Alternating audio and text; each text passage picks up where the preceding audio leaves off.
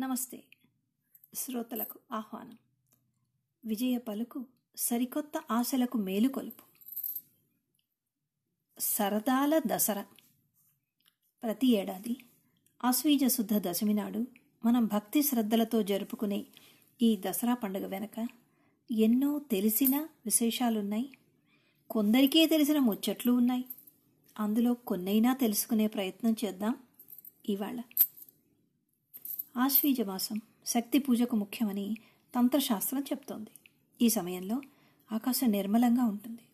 నక్షత్రాల చంద్రుని వెలుగుల దారిలో ప్రయాణించే వారికి చక్కని కాలం.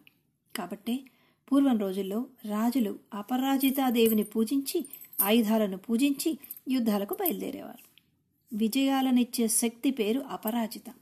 ఈ శక్తి ఆశ్వీజ శుద్ధ దశమి నాటి సాయంకాలం నక్షత్రోదయ సమయంలో ప్రకృతిలో ఆవహించి సకల విజయాలను ప్రసాదిస్తుందని శాస్త్రవచనం. త్రేతాయుగంలో రాముడు ఈ దేవి అనుగ్రహంతో రావణవధ చేశాడని దుర్గా పూజ చేసి పాండవులు కురుక్షేత్ర యుద్ధంలో గెలిచారని పురాణ కథనం. ఉత్తర భారతంలో రావణవధ ముఖ్యం అనుకుంటే దక్షిణాదిలో మహిషాసురవధ ప్రధానం. ఎలా అనుకున్నా? చెడుపై దుష్ట శక్తులపై దైవీ శక్తి విజయమే ప్రధానాంశం. చాలామంది అందువల్లే కొత్త ప్రాజెక్టులను నూతన నిర్మాణాలకు శంకుస్థాపన చేస్తారు. కేరళలో అయితే చాలామంది తమ చిన్నారులకి ఈరోజే అక్షరాభ్యాసం కూడా చేస్తారు.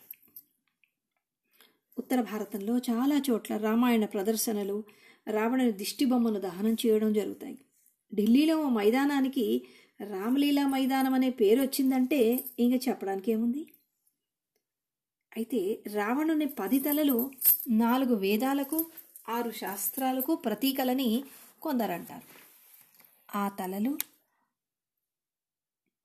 ఈర్ష్య అసూయ అహంకారం కామం మొదలైనటువంటి దుర్గుణాలకు చిహ్నాలని అందుకే వాటిని కాల్చేయాలని మరికొందరి వాచ. ఇవన్నీ చూడ్డానికి మనం రావణం దాకా వెళ్ళక్కర్లేదండి. కళ్ళు మూసుకుని దృష్టిని లోపలికి పంపి మనస్సాక్షిని అడగండి. చాలు. ఆరేం కర్మ? అరవయే దొరుకుతాయి. ఏమంటారు? ఢిల్లీ తర్వాత భారీ స్థాయిలో దసరా ఉత్సవాలు మైసూర్లో జరుగుతాయి.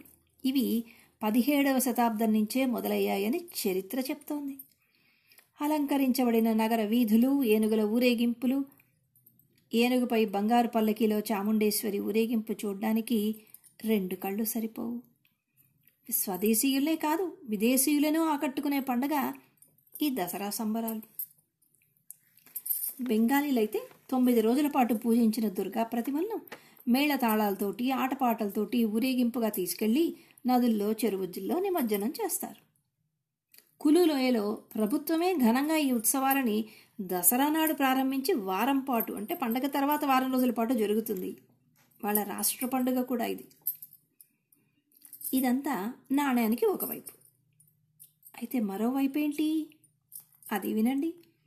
మధ్యప్రదేశ్లోని మాండ్సర్ ప్రాంతంలో రావణుని ఇష్టపడే వాళ్ళు ఉన్నారు బోల్డ్ మంది. ఇంటి అల్లుడిగా రావణుని మర్యాదలు చేస్తారు. ఎందుకంట? ఇది మండోదరి పుట్టిన ఊరని వారి విశ్వాసం. రావణుని గొప్ప జ్ఞానిగా శివభక్తునిగా కూడా కొలుస్తారు.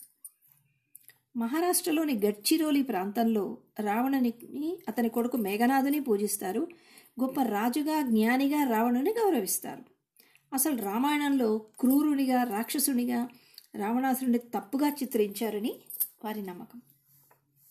ఈ పండుగను మనమే కాదండోయ్ మనతో పాటు నేపాల్ బంగ్లాదేశ్ శ్రీలంక మలేషియాల్లో కూడా జరుపుకుంటారు. శ్రీలంకలో అయితే రావణాసురుడిని దేవునిగా కొలుస్తారు. అక్కడ జరిగే జరిగిన వైద్య విజ్ఞాన శాస్త్రాభివృద్ధి రావణుని కారణంగానే అని వారి విశ్వాసం. నేటికి రావణుని రచనలుగా చెప్పబడుతున్న అనేక ఆయుర్వేద గ్రంథాలు అక్కడ చెలామణిలో ఉన్నాయి. పాండవులు అజ్ఞాతవాసం నుంచి బయటపడింది ఈనాడే అని మన ఇతిహాసాలు చెప్తున్నాయి. ఆ కారణం వల్లనే జమ్మి చెట్టును పూజిస్తున్నాము దశమి నాడు తెలంగాణ ప్రాంతంలో ఈ జమ్మి కొమ్మ ఆరె కొమ్మ వెండి బంగారాల్లాగా ఒకళ్ళనొకళ్ళు పంచుకుంటారు. దేవుడి దగ్గర పొద్దున పెట్టి పూజ చేసి సాయంత్రం బంధుమిత్రులందరికీ కూడా అందించుకుని కలుస్తారు. సమ్రాట్ అశోకుడు ఈరోజే బౌద్ధ మతాన్ని స్వీకరించాడని బౌద్ధ మత గ్రంథాలు పేర్కొంటున్నాయి. నాగ్పూర్ ప్రాంతంలోని దీక్షాభూమిలో విజయదశమినే అశోక దశమి అని జరుపుకుంటారు. పూర్వం రాజులు జైత్రయాత్రల్ని ఈ రోజే అనుకున్నాం కదా. కాబట్టి ఆయుధాలను పూజించి పద్ధతి అలా మొదలైంది. ఆ సంప్రదాయమే నేడు రూపం మార్చుకుని వాహనాలు రోజు వాడే మిషన్లు ఉపకరణాలు పూజ చేయడం ఆయుధ పూజ కింద మనం జరుపుకుంటున్నాం. తెలంగాణ ప్రాంతంలో దేవీ నవరాత్రులు తొమ్మిది రోజులు జగన్మాత బతుకమ్మ పూల వేషంలో మన ముంగిట్లో వాలిపోతుంది. పూల పేర్పుతో స్త్రీల సృజనాత్మతకు పట్టం కడుతుంది. బతుకునిచ్చి అమ్మ బతుకమ్మ. కోలాటాలతో బతుకమ్మ పాటలతో ఊళ్ళే కాదు నగరంలోని వీధులన్నీ పూలదారులైపోతాయి తెలంగాణకే పరిమితమైన ఈ బతుకమ్మ ఈ సంబరాలు నేడు విశ్వవ్యాప్తమై తెలంగాణకు ఒక ప్రత్యేక గుర్తింపును తెచ్చిపెట్టాయి.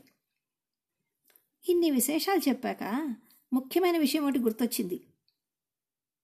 అదే బొమ్మల కొలువు.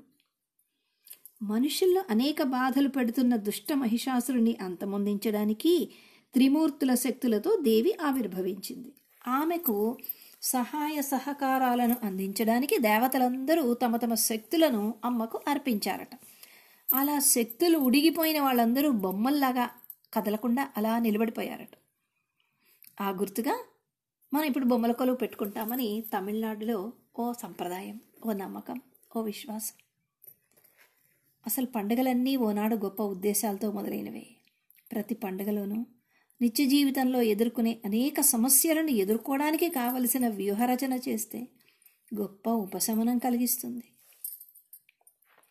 గడిచిన కాలంలోని చేదు అనుభవాల నుండి నేర్చుకున్న పాఠాలను కొనసాగిద్దామని ఆ జగన్మాత పాదాలనంటి మనసులోనే ప్రమాణం చేసుకుందాం.